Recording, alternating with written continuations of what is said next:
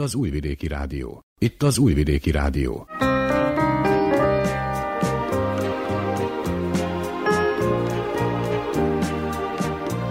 Egészségügyi mozaik.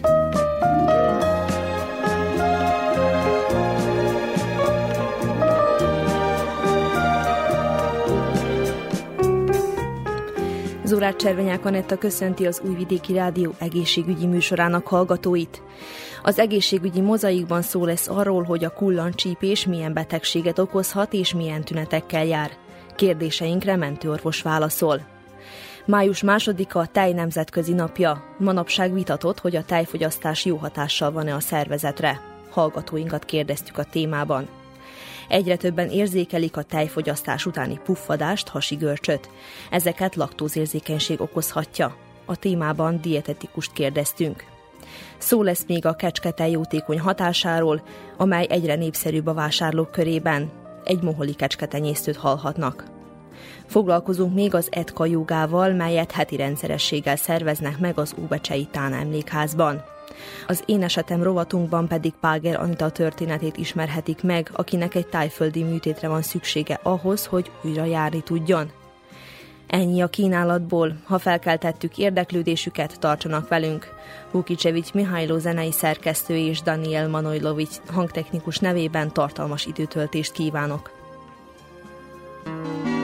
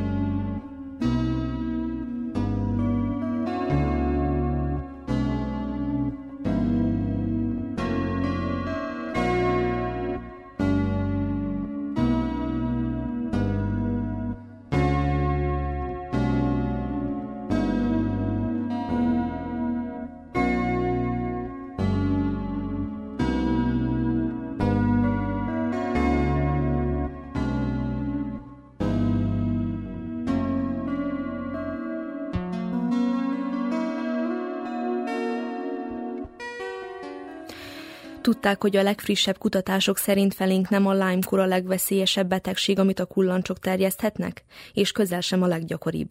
Gondos Attila mentőorvost Kovács Magdaléna szólaltatta meg.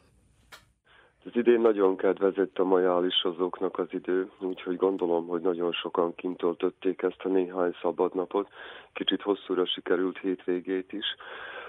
A kullancsoknak viszont pedig a enyhe kedvezett nagyon, úgyhogy nagy mennyiségben élték át a, a nem jelentősen hideg telet, elég korán kezdődtek jelentkezni, úgyhogy január vége, február elején már találkoztunk kullancscsípésekkel emberekben. Most az állatokban egy kicsit kevesebb lett észrevéve így a környékünkön, de hát mondom február eleje óta folyamatosan találkozunk az embereknél kullancsípéssel. Na most azt szokták tanácsolni a szakemberek, hogy amikor kimegyünk a természetbe, akkor nagyon fontos, hogy hosszú jó ruházatban, hosszú zokniban menjünk, főleg ebben a tavaszi-őszi időszakban, amikor a kullancsok aktívabbak. De hétvégén is és tegnap is nagyon kellemes meleg időnk volt, és láttam millió képet fönt az interneten, különböző helyeken, és szinte senki nem tartja be ezt a szabályt. Van-e esetleg más módja, hogy megelőzzük megelőzzük a kullans csípést? Hát valójában igen, ez lenne a preventíve, hogy fölöltözzünk, de hát nem lehet az, hogyha egyszerűen az ember nem kívánja azt a hosszú öltözéket.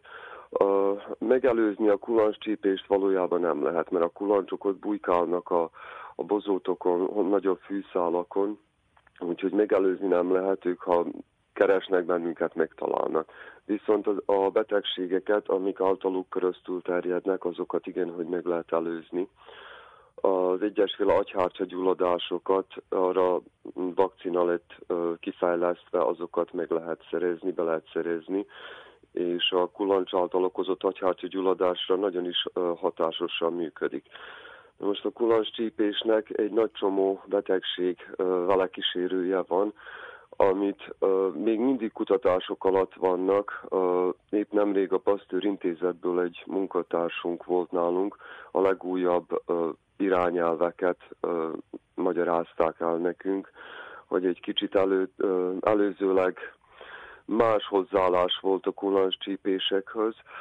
Minden kulancscsípés nagyon komolyan kell venni. Legjobb, hogyha elmegyünk az egészségügyi központokba, hogy szakemberek távolítsák el megfelelő csipeszekkel. Ezekre mi fel vagyunk készülve. Ezek a különös csipeszek úgy fogják meg a kullancsot a nyak körüli táján, ha van nyak, neki egyáltalán, de ott megfogja, nem ereszti. Nem ereszti, hogy a benne levő váladék akkor már menjen a bőrünk alá, és szépen kihúzzuk a, a csipesszel a kullancsot. A Pasteur intézetnek a javaslata, hogy minden egyes kullancs utána vagy egy kis műanyag uh, fiolába, vagy ilyen, hát akár a gyerekeknek ez a kindertojás uh, tart, játék tart, hogy valamibe tegyük bele, és nyugodtan küldjük el hozzájuk vizsgára. Ők minden egyes kullancsot uh, fölvállalták, hogy átnéznek, megállapítják róla, hogy olyan kullancsról van ez szó, ami betegséget idézhet mert a legtöbb kullancs az embernek nem idéz betegséget. Uh, megállapítják, hogy milyen kórokozó van rajta, és ha véletlen olyan kullancs is, ami betegséget idézhet elő, akkor ajánlatot adnak, uh, megmondják, hogy hogyan viselkedjünk, hogyan kísérjük a kullancscsípést, de az ő ajánlatuk, hogy uh, előre preventíve antibiotikumot nem kellene fogyasztani egy kulans csípése után, hanem legjobb a Pasteur intézet szakembereihez fordulni. Ők ezt fölvállalták, csinálni fogják, úgyhogy az idén azt mondták, hogy valójában minden kulancsot ő nekik kellene elküldeni postán.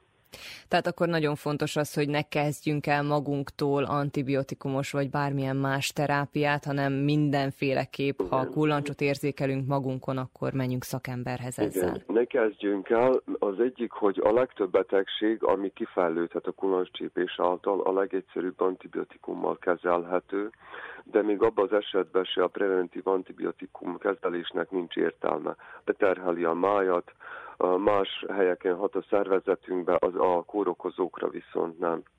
És még egy nagy különbség lett, hogy eddig azt gondoltuk, hogy a Lyme betegség a leg elterjedtebb és legveszélyeztetettebb, hát nem rikéciák, a kórokozók, amik a mi területünkön leggyakrabban jelentkeznek a kullancscsípések által. és eddig ez volt legkevésbé kezelve. Úgyhogy a kezelésben is új előírások vannak, új hozzáállások, hozzá kell nekünk is állni. Meséljen egy kicsit erről a betegségről, mert én is azt gondolom, hogy felénk az a legelterjedtebb, hogy a Lyme-kortól félnek nagyon az emberek, és ezt kötjük a kullans csípéshez. Igen. Ugyanúgy mondom, ahogy gondoltuk, a csípés után követni kell a csípésnek a helyét. Ez előzőleg is így volt.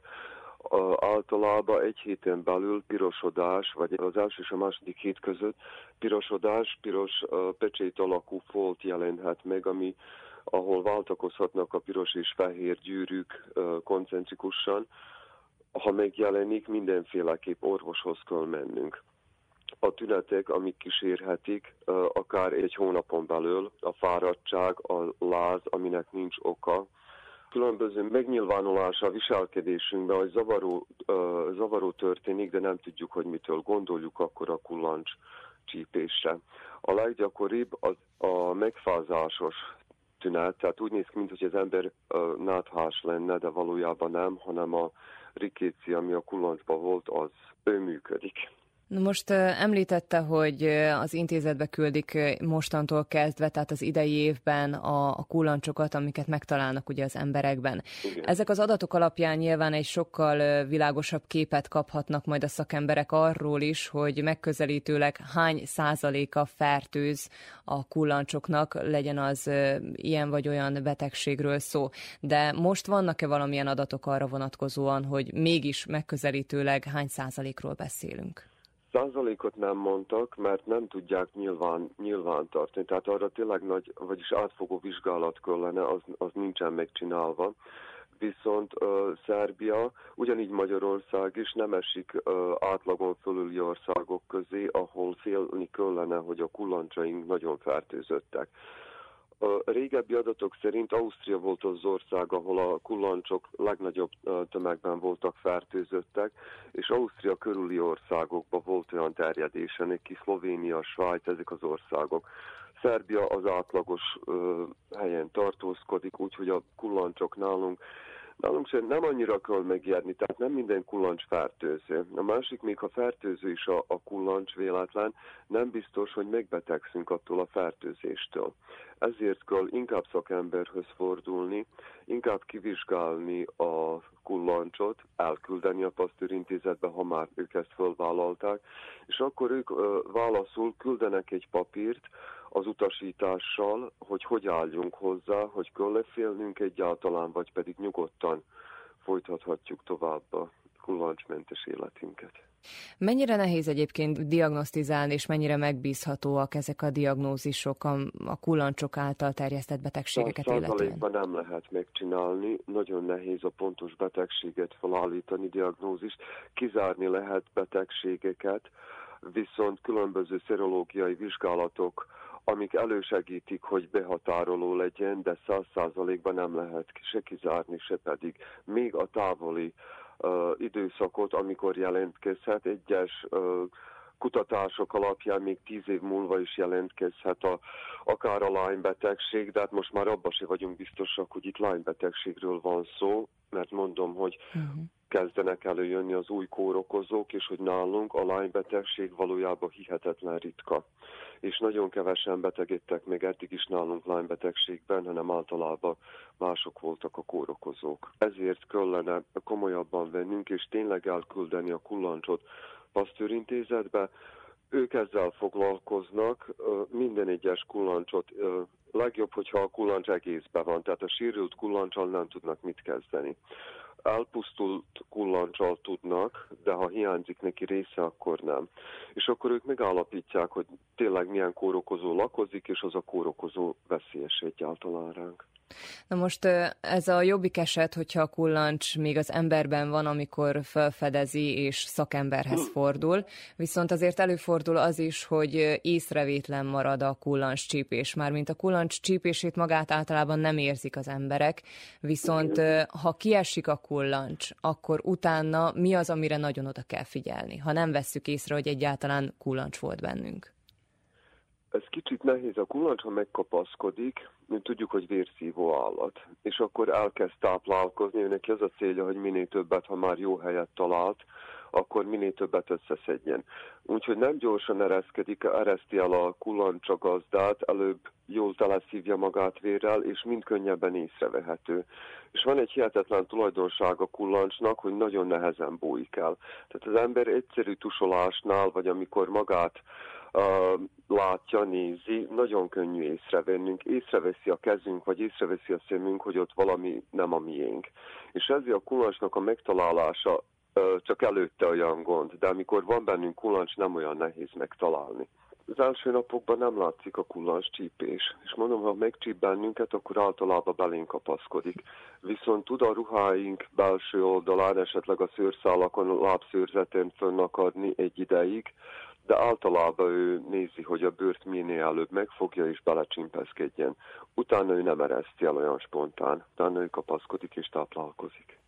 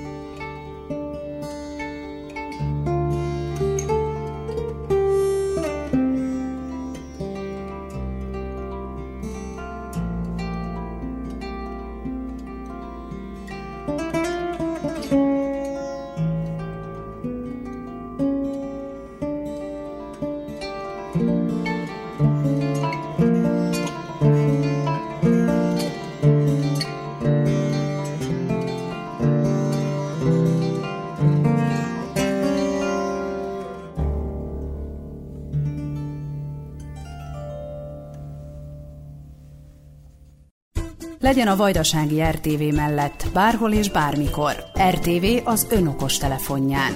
Értesüljön azonnal a legfontosabb hírekről. Nézze és hallgassa műsorainkat, amikor önnek megfelel. Tájékozódjon műsorkínálatunkról. A Vajdasági RTV mindenhol és mindenkor önnel. Az Android alkalmazás az rtv.rs honlapon érhető el.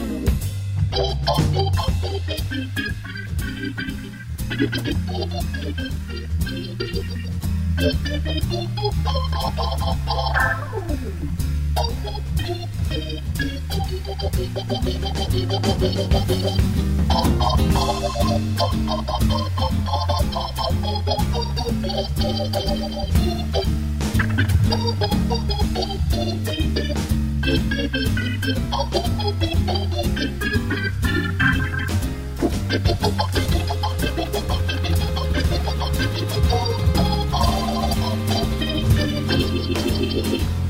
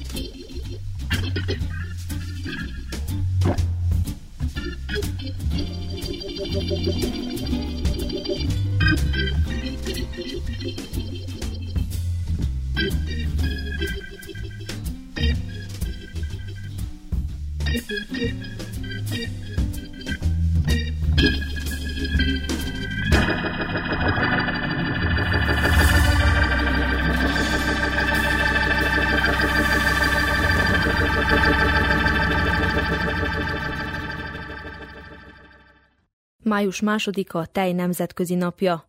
Manapság vitatott, hogy a tejfogyasztás jó hatással van-e a szervezetre. Az európaiak 15%-a egészségügyi vagy életmódbeli okokra hivatkozva nem fogyaszt tejtermékeket. Egyes kutatások szerint a hosszú ideig tartó rendszeres nagy mennyiségű tejfogyasztás egyenesen megrövidíti az életet. De hogyan vélekednek erről a polgárok? Egy körkérdést készítettünk a témában. Tejet fogyasztok minden nap, Műzlit, zappáját szoktam reggelizni, és én azt leginkább tájjel szeretem, illetve különböző turmixokat is. Hogy állat eredetű vagy növény eredetű tej, az nekem mindegy, tehát mind a kettőt szeretem.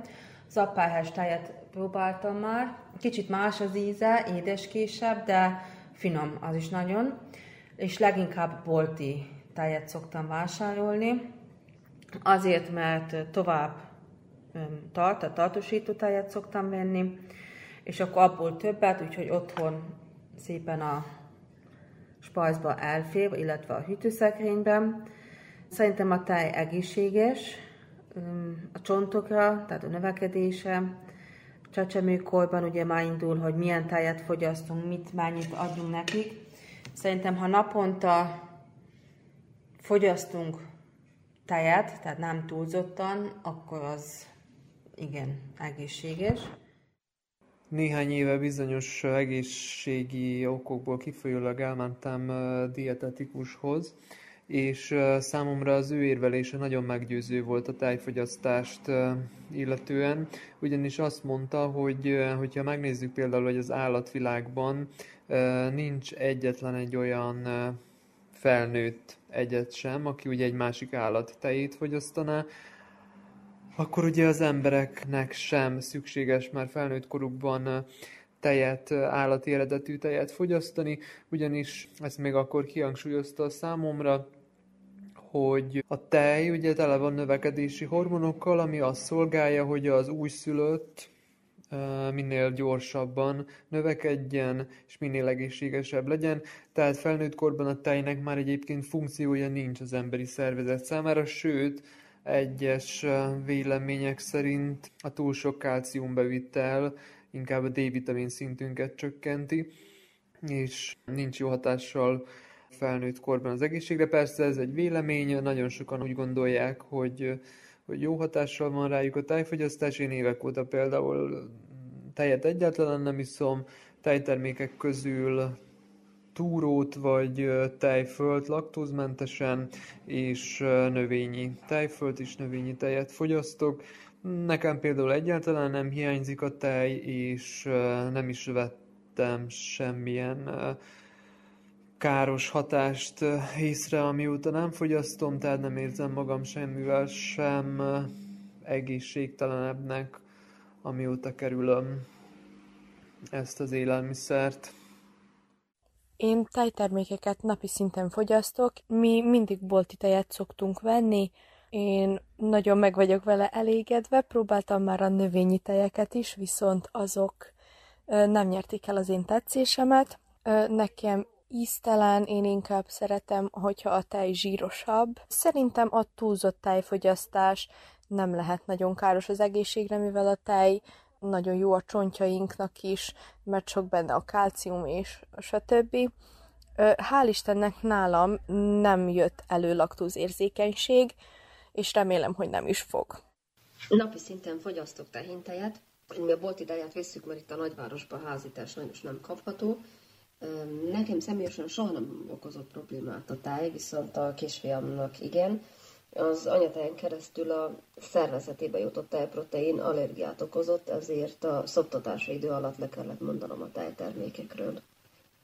Napi rendszerességgel fogyasztok tejet, de csak kávéba szoktam tenni, önmagában nem fogyasztom. Általában bolti tejet szoktam vásárolni, van, hogy ez a hagyományos UHT tej, de olyan is van, hogy cukormentes mandulatejet használok, és a cukormentes mandulatejet szoktam inni is, nem csak kávéba.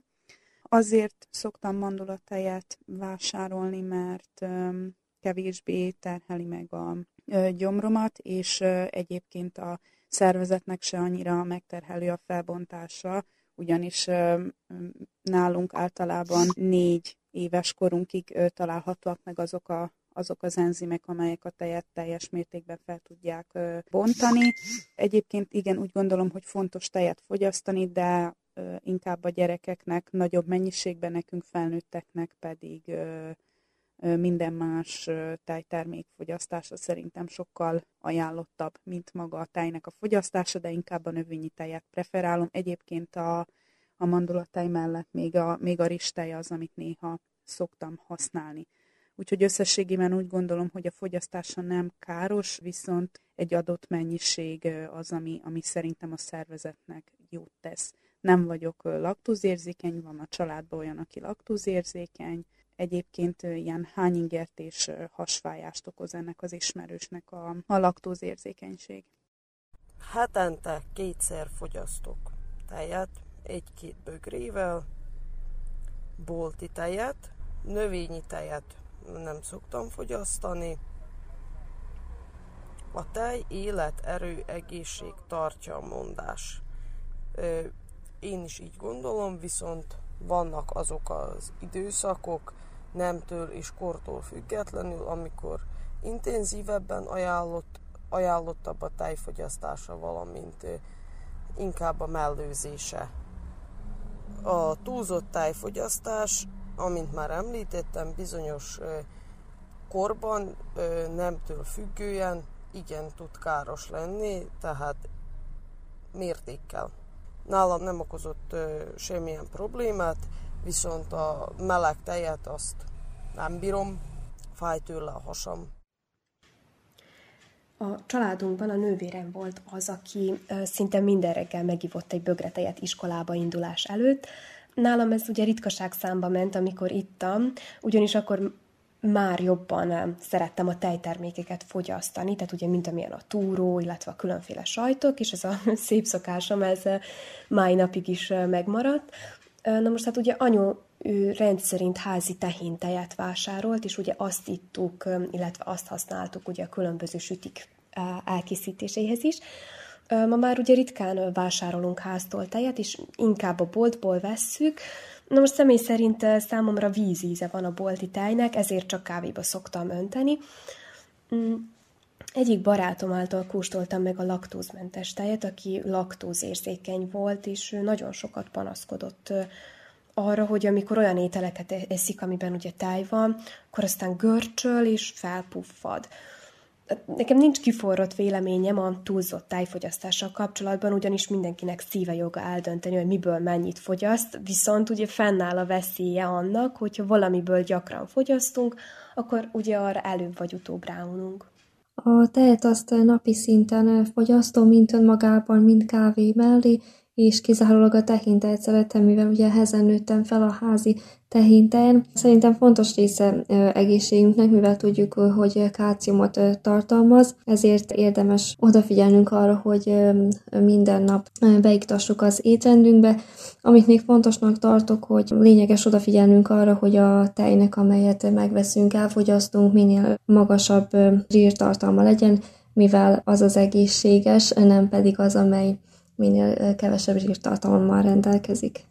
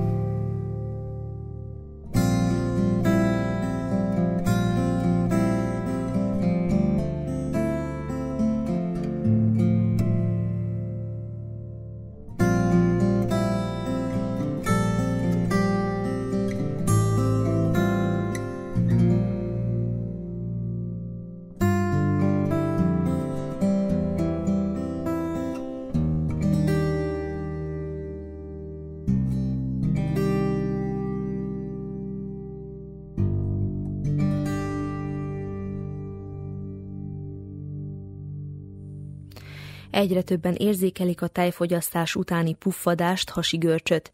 Ezeket laktózérzékenység vagy tejallergia okozhatja. A témában Vojnovics Gabriella dietetikust kérdeztük. Egyre sűrűbben hallani azt, hogy nagyon sokan intoleránsak lesznek a tejre, de mi is valójában ez a laktózintolerancia, ami ezt okozza? A laktózintolerancia az valójában egy emésztési zavar, ami egy enzim hiány miatt alakul ki a laktáz enzim miatt, amely a tejcukor bontásáért felelős. Tehát a laktózintolerancia során az emésztőszervrendszerben a tejcukor nem bomlik le a vékony bélben, hanem változatlanul kerül a vastagbélbe, ahol a bélbaktériumok hatására tehát megerjed, így zsírsavakká, illetve hidrogénnel alakul ki. Ez miatt jelentkezik a puffadás, illetve a bélgázok is. Tehát akkor ugye a tünetei azok, azok ezek. Igen, körülbelül a tünetei ezek lennének. Kellemetlen közérzet, a hányás, hányinger, hasmenéstől székrekedésig jelentkezhet. És mi a laktózintoleranciának az oka? Miért alakul ez ki? A laktózintoleranciának több oka is lehet. Lehetnek genetikai tényezők, amikor a vele született laktózintolerancia jelentkezik, illetve lehetnek, lehet a laktózintolerancia szekundér megjelenésű is, amikor például valamilyen emésztőszervrendszeri betegségek hátterében jelentkezik, vagy például a bélbolyhok károsodása miatt, amikor valamilyen gyulladásos betegség van jelen. Akkor mondjuk, hogyha megbetegszünk, és antibiotikumot kell Így szedni. Antibiotikum kúra után jelentkezhet, vagy például lisztérzékenység esetében, és akkor itt, amikor az adott betegség elmúlik, megtörténik a bélflóra regenerációja, akkor a tünetek is elmúlanak. És hogyan lehet ezt kivizsgálni, milyen lehetőségeink vannak? A kivizsgálási lehetőségek közül a napjainkban a leginkább elterjedtebb a hidrogén kilégzési vizsgálat, amelynek során így gyomorra hát 50 g laktóz oldatot kell elfogyasztani, ami után egy mérőműszerrel mérik a kilégzett gázok összetételét. Ez egy teljesen fájdalommentes, invazív eljárás, és csak néhány órát vesz igénybe.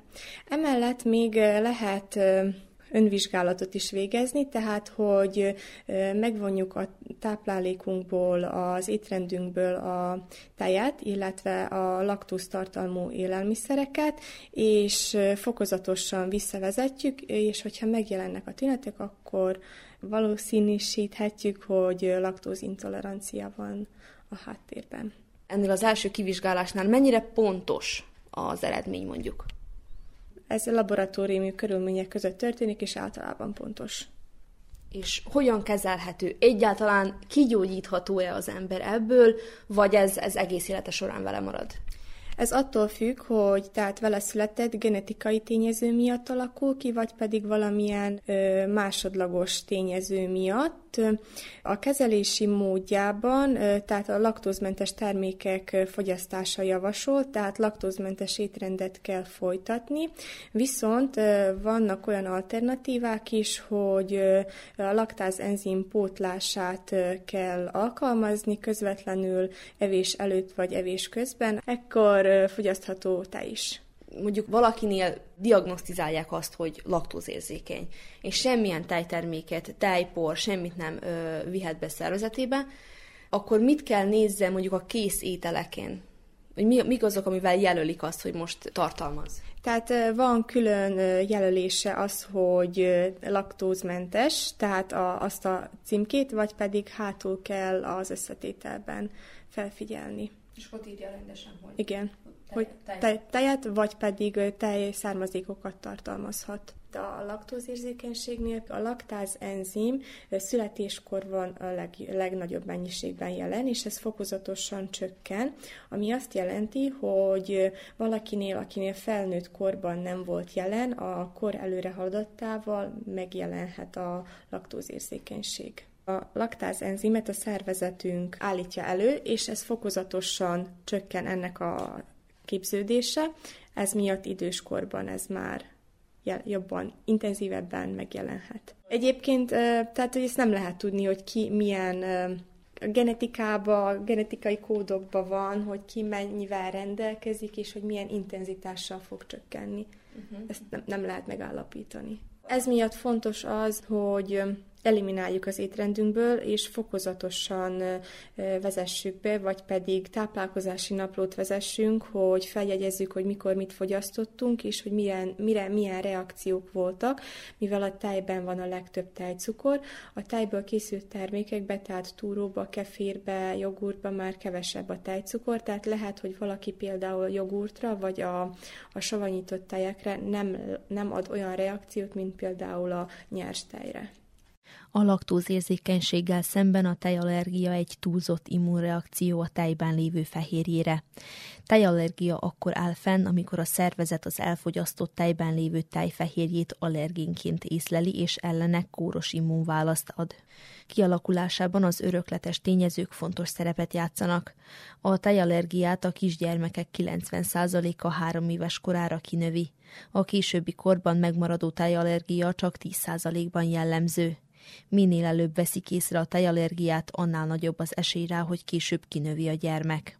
Míg laktózintoleranciát a laktáz emésztő enzim csökkent működése vagy hiánya okozza, így kis mennyiségű tej esetleg nem okoz szüneteket, addig tejallergia esetén a betegség tünetei bármely kis mennyiségű tej bevitelét követően rövid időn belül kialakulnak.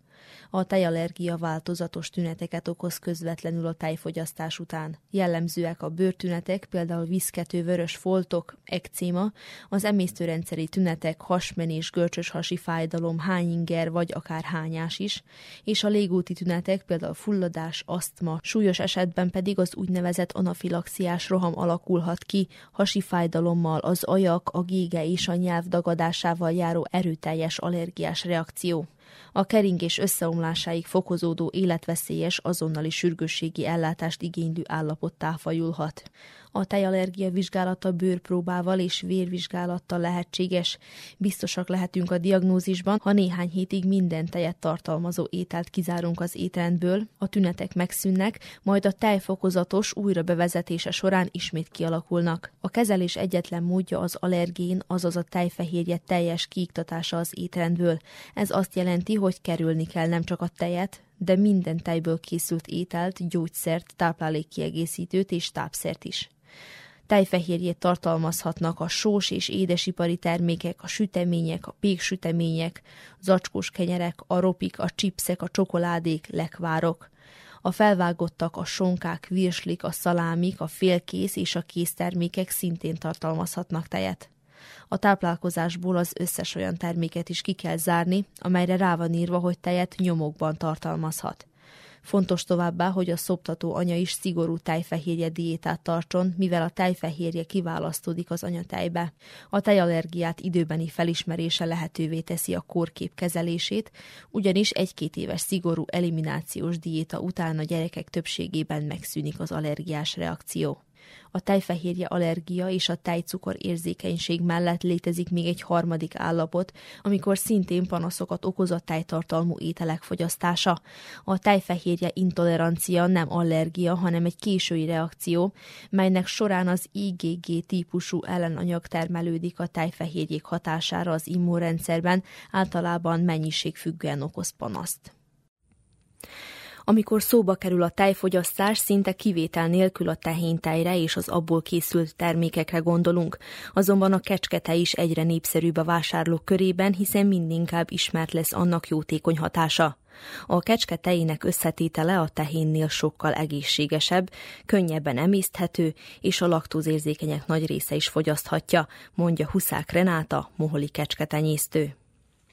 Inkább a tehéntejre gondol az ember, amikor túróra, sajtra, akármilyen fűszeres tejtermékre gondol, miben különbözik a kecsketej a tehéntejtől és a, ugye, a tejtermékek?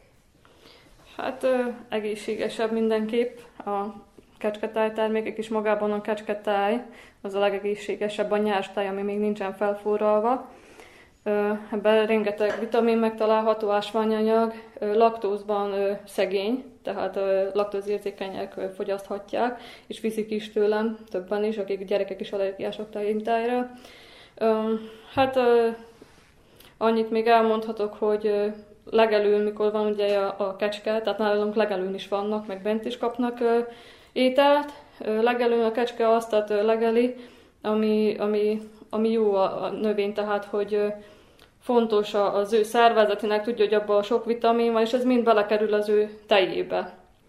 Ezért ilyen egészséges. Például ezt nem tudom, hogy hallották-e, hogy hogyha parlagfüvet legel a kecske, akkor immunis, tehát a táj olyan immunis anyagokat termel, hogy aki allergiás parlagfűre, azt issza, és lassan elmúlik neki az allergiája.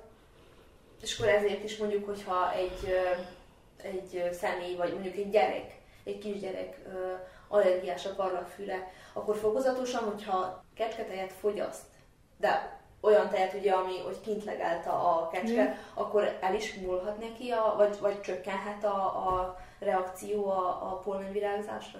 Igen, hát ő, talán el is múlhat neki, csak akkor folyamatosan kell ugye inni nap, napi szinten. Ugyanígy van a, a tüdő megbetegedésekkel is, és a bronchitisztra szokták ajánlani, az asztmára is, az is javítsa. Például ti is ezt iszátok akkor? Igen, még nem, én nem is veszem bolti tejet egyáltalán, tehát minden kecsketáját csinálok meg, tehát a, a, azt isszuk, kávéba is azt isszuk, úgyhogy... Van különbség kecsketej és kecsketej között? Van. A tartástól nagyon függ. Tehát van olyan kecske, aminek jellegzetes büdös a teje, tehát ez azért lehet büdös, mert rosszak a, a tartási körülményei, tehát hogy piszkos helyen tartják, nem engedik legelőre, tehát egyfortában a bezárt füllet levegőbe vannak, akkor maga te is rögtön átveszi, és tényleg érződik rajta ez a büdös kecsketáj. De így, hogy mint a miáink, hogy egész nap kint vannak, legállnak, akkor jönnek be este, akkor kapják a koncertot, abrakót, minden. Mennek, mindenkinek van saját boxja, bemennek a boxjukba, akkor reggel jönnek ki, akkor megint mennek fel fejőállásra, megfájtjuk őket, és megint mennek ki a legelőre estig. És akkor ők szabadon ott vannak.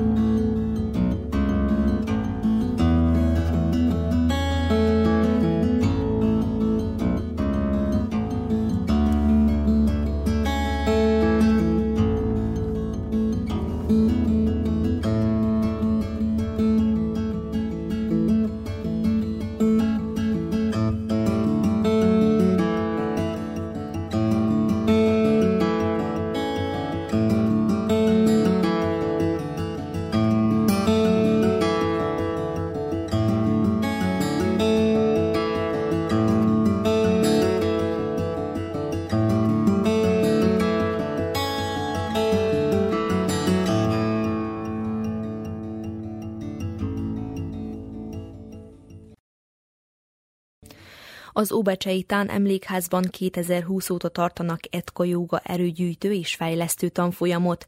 Az Etka Jóga lényege a helyes légzés és testtartás, a rugalmasság, amely nem csak fiatalon, de idősebb korban is fejleszthető. A módszer Kártyikné Benke Etka nevéhez, vagy ahogy a köztudatban ismert Etka anyóhoz fűződik, aki betegségének leküzdése érdekében fejlesztette ki ezt a mozgásformát 55 évesen. Losonc Ágnes Etka Jóga oktató szerint a módszer lényege, hogy újra felfedezzük velünk született képességeinket, melyek segítségével folyamatosan energiát gyűjthetünk. Megyeri Henrietta kérdezte. Az Etka Jóga erőgyűjtő módszer követője vagyok, gyakorlója vagyok, meg nagy hódolója Etka anyónak.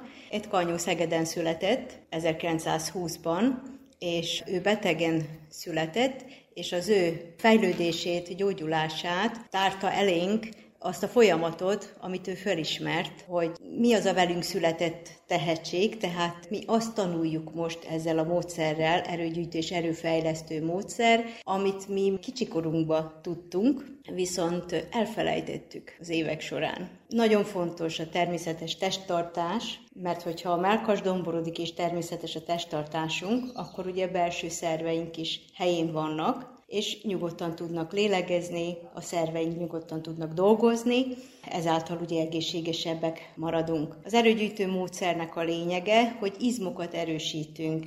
Minden izmot megmozgatunk, de legfőképpen a farizom, hasizom, mellizom, hátizom van megdolgoztatva, hogy azok az izmok megtartsák a gerincünket, és ugye ezáltal levegyük a súlyt a derékról, nem fáj a derék, nem fáj a csípő, tehát az izmok megtartanak, azt a gerincet, ami a gerinc megtartja a mi nehéz kis fejünket, így tökéletesen működik minden szervünk. Erőfejlesztő, ugye ezért erőfejlesztő, mert izmokat építünk, mint egy edzőterembe, nem csak izmot építünk, erősödünk, hanem nyújtunk is nagyon sokat. És az nagyon fontos az izmoknak is, hogy nyújtva legyenek, ne gömbölyödjönek össze, így meg tudjuk tartani a természetes testtartásunkat. Kiknek ajánlott ez a mozgásforma? Ez a mozgásforma 0-tól 120 éves korig, és nemtől függetlenül ajánlott mindenkinek, mert erre mindenkinek szüksége van. Ugye szoktuk mondani, hogy nullától, viszont a kisgyermek az még ösztönösen mozog ilyen formákat, mint amit ugye én tanulok. Van egy négy éves kisorokám, és ugye a kis születésétől kezdve én is elkezdtem őt tanulmányozni, úgy, ahogy a etka jogát is. Rájöttem arra, hogy ugyanazokat a mozdulatokat, kicsi tornagyakorlatokat, kicsi dolgokat, amiket a, ő a testével ugye beszélt még picikorában is, én azt most tanulom, mert hogy ő még tudja, ami vele született. Mi már ugye nem tudjuk, mert ugye nagyon sokan elgörbül a hát, nem odafigyelünk a helyes testtartásra, és ugye nagyon fontos az, hogy a melkas mindig domborodva legyen. Mondhatjuk azt, hogy ez eltér az átlagos jogagyakorlatoktól, valamilyen szinten eltér. Igen, végül is nem is lehet rámondani, hogy joga. Viszont inkább tornagyakorlatok, meg az, hogy ugye erőt fejlesztünk, tehát összehúzzuk az izmainkat és elernyeztjük, azáltal ugye, ahogy összehúzódik az izom, azáltal ugye a véráram elakad, és amikor elernyeztünk, tehát hogyha belélegzünk, akkor viszont föllendül a vérkeringés, és ezáltal ugye erőt tudunk fejleszteni. És mikor mikor találkozott először ezzel a mozgásformával, és mikor volt ez a pont, amikor úgy döntött, hogy ön ezt oktatni szeretné? Én jó benne vagyok a változókorba, és eldöntöttem, hogy valamit szeretnék mozogni, mert hogy a változókor ha én nem csinálok semmit, akkor ugye hozza magával a magas vérnyomás, stb. betegségeket, hogy ne soroljam, és az elhízást, amiből én szeretnék kimaradni. Én egészségesen szeretnék élni továbbra is, és ekkor döntöttem, hogy valamit keresek, hát és akkor kerestem, böngésztem, és egy kanyónak a módszerére akadtam rá.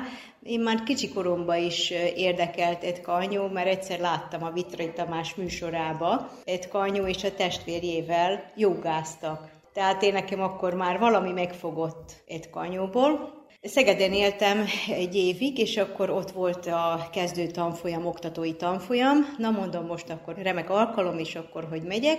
Ez egy nagyon kemény képzés, három éves, 300 órát akar, tehát itt anatómiát tanulunk, itt elsősegélyt tanulunk, egy kanyónak a életéről tanulunk, a a gyakorlatokat sajátítjuk el, és ezt magam miatt kezdtem el. Viszont 2020-ban, mikor ugye lejárt a világ, és én ugye nem dolgoztam azon a tavaszon, másfél hónapot, akkor tudtam megtapasztalni a hatását ennek a módszernek, mert akkor online lehetett etka jogázni, az oktatóm is, és több oktató is tartottak órákat, és ugye minden nap tudtam akkor csinálni, és az első héten rájöttem arra, hogy kilazult a nyakizmom, ami ugye azelőtt soha nem volt ilyen laza, mint akkor.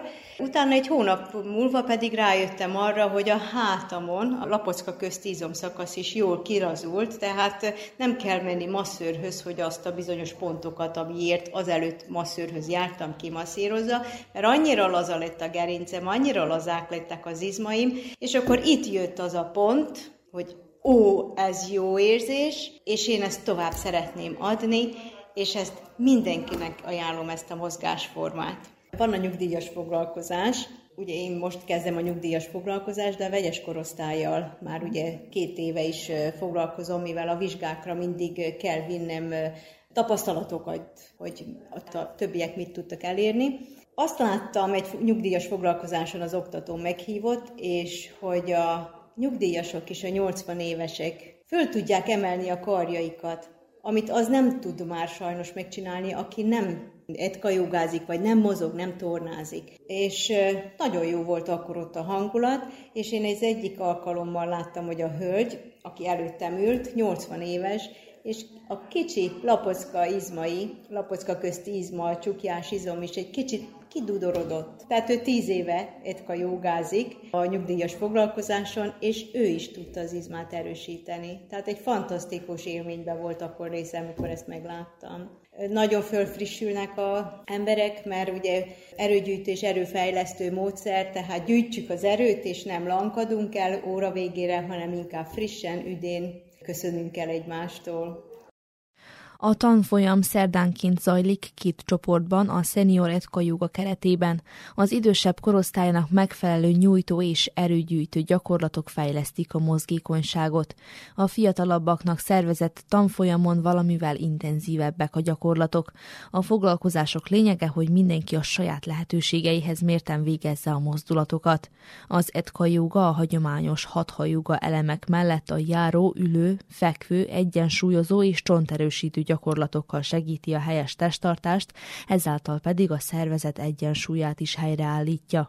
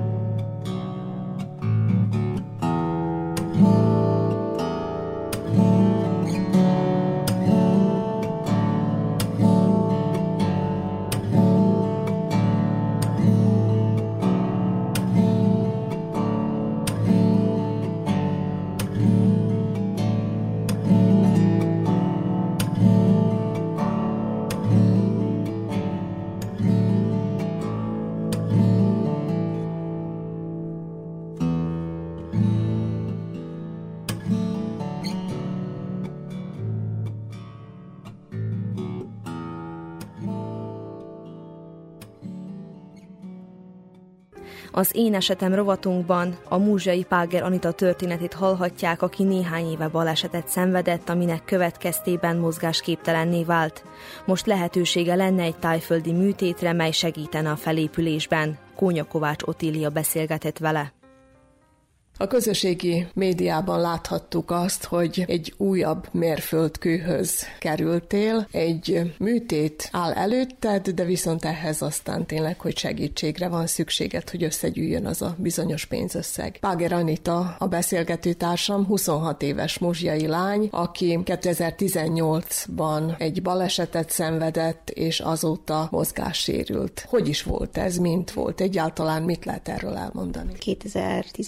2018-ban történt ugye a baleset, és kizuhantam a második emeletről. A C5-ös csigolyám sérült, eltört a lapockám, két helyen a medencém, és a tüdőm is roncsolódott. Utána következett a rehabilitáció Melencén, meg hát egy privát klinikára járok, és heti kétszer ilyen komplex rehabilitációs kezelésen veszek részt, emellett itthon is edzek, napi négy órát legalább szükséges, és hát most eljutottunk egy olyan pontra, szinte így kimaxoltam az összeset szintet, amit lehet elértem nagyjából, lehetne így mondani, és nem olyan régen előjött ez a, ez a lehetőség, hogy lehetne, mert hogy tájföldön végeznek ilyen műtétet, ez egy invazív módszerrel történik, egy kis eszköz juttatnának a gerincvelővédő burkára, és az a meglévő impulzusokat, amik már jelen vannak, felerősíteni, és így tudna létrejönni ugye valójában mozgás. Amikor ott voltál Melencén, akkor ott arról beszéltek neked az orvosok, hogy egyáltalán nem fogsz járni. Most viszont ez egy olyan dolog, hogy itt Zentán a klinikán, ahova jársz, ott már azt elértétek, hogy állni is tudsz egy kis segítséggel, akár percekig is. Pontosan, meg én csak azt tudom elmondani, hogy így a melencei állátásról nem tudok túl szépeket mondani sajnos, és ugye nincs két egyforma sérülés,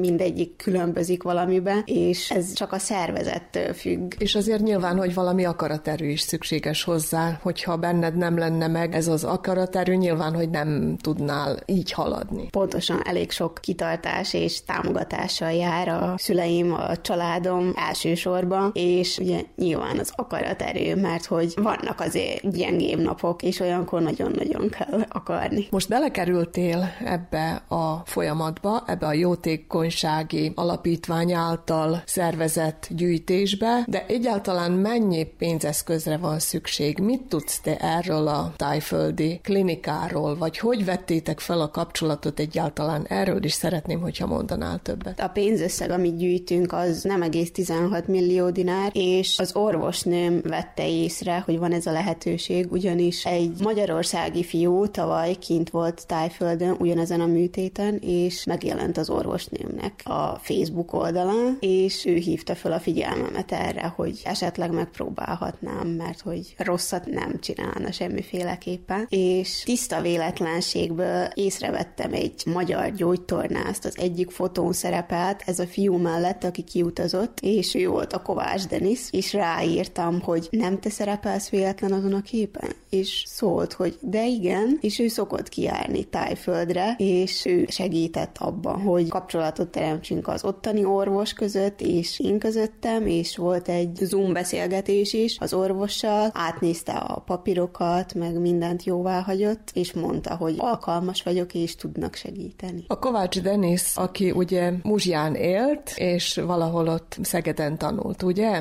Egy fiatal ember, aki ilyen gyógytornász. Te már előtte ismerted? Szegedről ismertem, ugyanis ő is a Szegedi Tudományegyetemre járt, és én is, és a kollégiumban sűrűn összefutottunk. Úgyhogy mondhatom, hogy jó kapcsolatunk volt. És akkor hogy vettétek föl a kapcsolatot ezzel a Budi Humán elnevezésű jótékonyság Gazdasági Alapítványjal. Elég sűrűn lehet látni, ugye, hogy az emberek az ő segítségüket kérik, és nekem is sokszor megjelent, és többen ezt javasolták, és mondták, hogy jó alapítvány, úgyhogy rájuk írtam, és nagyon segítőkészek, nyitottak voltak, elküldtük a papírokat, mondták, hogy alkalmas vagyok, és már másnap mehetek aláírni a szerződést. Azt ugye addig még nem gyűlik össze a pénz, azt nem lehet tudni, hogy már hanyadán is tartotok, vagy lehet tudni? A Budi Humánnak van egy oldala, és azt, aki beírja vagy megnézi az oldalt, az összes felhasználónak az oldala alatt mutatja, hogy hol tart a gyűjtés, úgyhogy bárki megnézheti, hogy azt is, hogy ki gyűjtött, kiadott pénzt, minden követhető. És te ezt szoktad sűrűn nézni, vagy most hol tartotok, tudod-e? Meg szoktam nézni az oldalt, és szerintem még nagyon-nagyon az elején tartunk, még elég messze van a cél. Viszont az a helyzet, hogy de mondjuk a muzsiaiak is látván ezt a fölhívást nyilván, hogy lépnek és próbálkoznak segíteni, biztos, hogy már föl is kerestek ilyen céllal, hogy miben tudnának esetleg, vagy hogy szeretnének segíteni. Az az igazság, hogy én elég egy antiszociális személy vagyok, és így nem kedveltem az embereket, de ezt látván nagyon-nagyon meglepődtem, hogy mennyire segítőkészek az emberek, és hogy mennyien megosztották, mennyien támogatnak, mennyien fölkerestek, és nagyon köszönöm nekik. Elmondhatatlanul nagyon-nagyon meglepődtem. Azt ugye említettük, hogy hetente kétszer jársz egy ilyen komplex valami gyakorlatsorozatra, zentára, és miben tudsz itthon segíteni azon, hogy előre haladj, és hogy gyakorolj, edz? Miből áll egy napod? Meséld el. A jelentős részét a napomnak ugye az edzések teszik ki, és főleg az egyensúly megtartása okoz legnagyobb problémát, és azt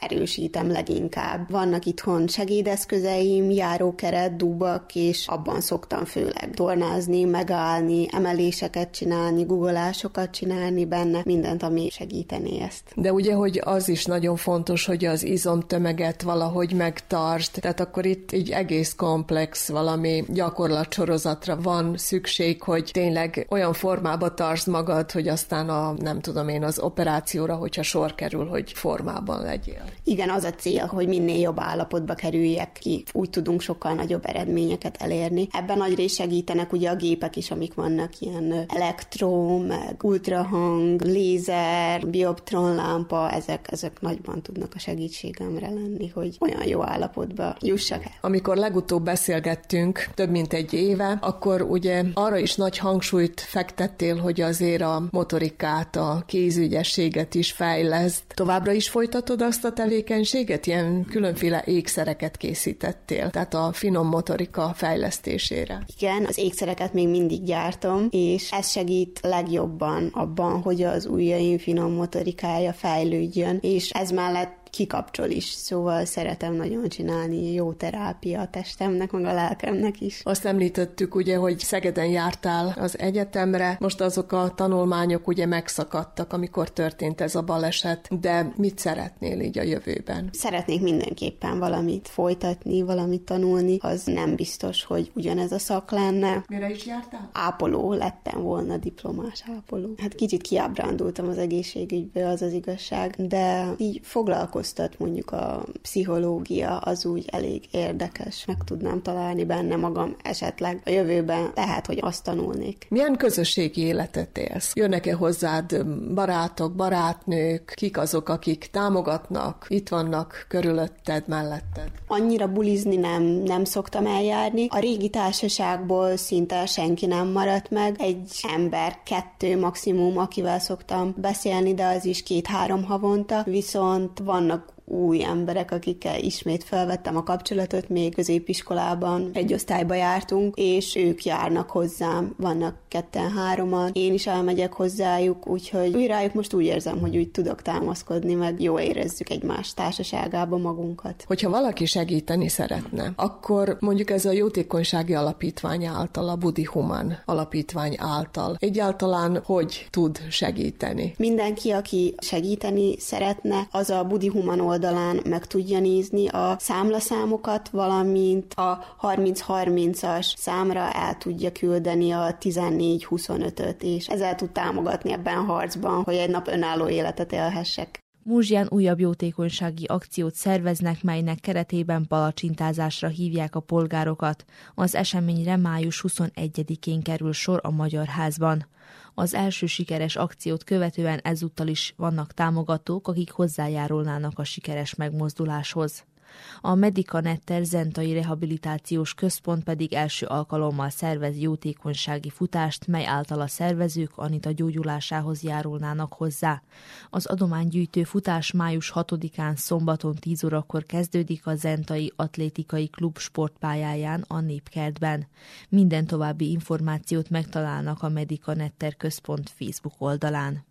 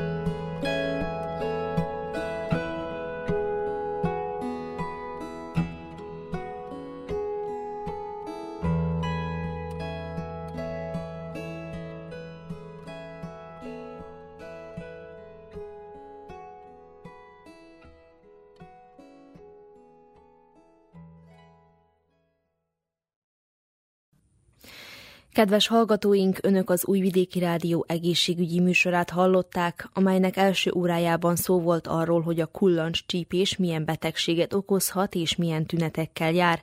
Kérdéseinkre mentőorvos válaszolt. Május másodika a tej nemzetközi napja, manapság vitatott, hogy a tejfogyasztás jó hatással van-e a szervezetre. Hallgatóinkat kérdeztük a témában. Egyre többen érzékelik a tejfogyasztás utáni puffadást, hasi görcsöt. Ezeket a laktózérzékenység okozhatja. A témában dietetikust kérdeztünk. Szó volt még a kecsketej jótékony hatásáról, amely egyre népszerűbb a vásárlók körében. Moholi kecsketenyésztőt kérdeztünk. Emellett hallhattak még az etkajógáról, melyet heti rendszerességgel szerveznek meg az Óbecsei Tán emlékházban. Az én esetem rovatunkban pedig Páger Anita történetével ismerkedhettek meg, akinek egy tájföldi műtétre van szüksége ahhoz, hogy újra járni tudjon. Ukicsevics Mihályló zenei szerkesztő és Daniel Manojlovics hangtechnikus nevében Zórát Cservenyák Anetta köszöni a hallgató figyelmét. Műsorunk visszahallgatható a www.rtv.rs per hu honlapon, a médiatárban az egészségügyi mozaik cím alatt. Az egészségügyi műsorral a jövő héten is a szokásos időben csütörtökön délelőtt a 10 és az esti ismétlésben a 8 órai hírek után jelentkezünk. További szép napot és jó rádiózást kívánok!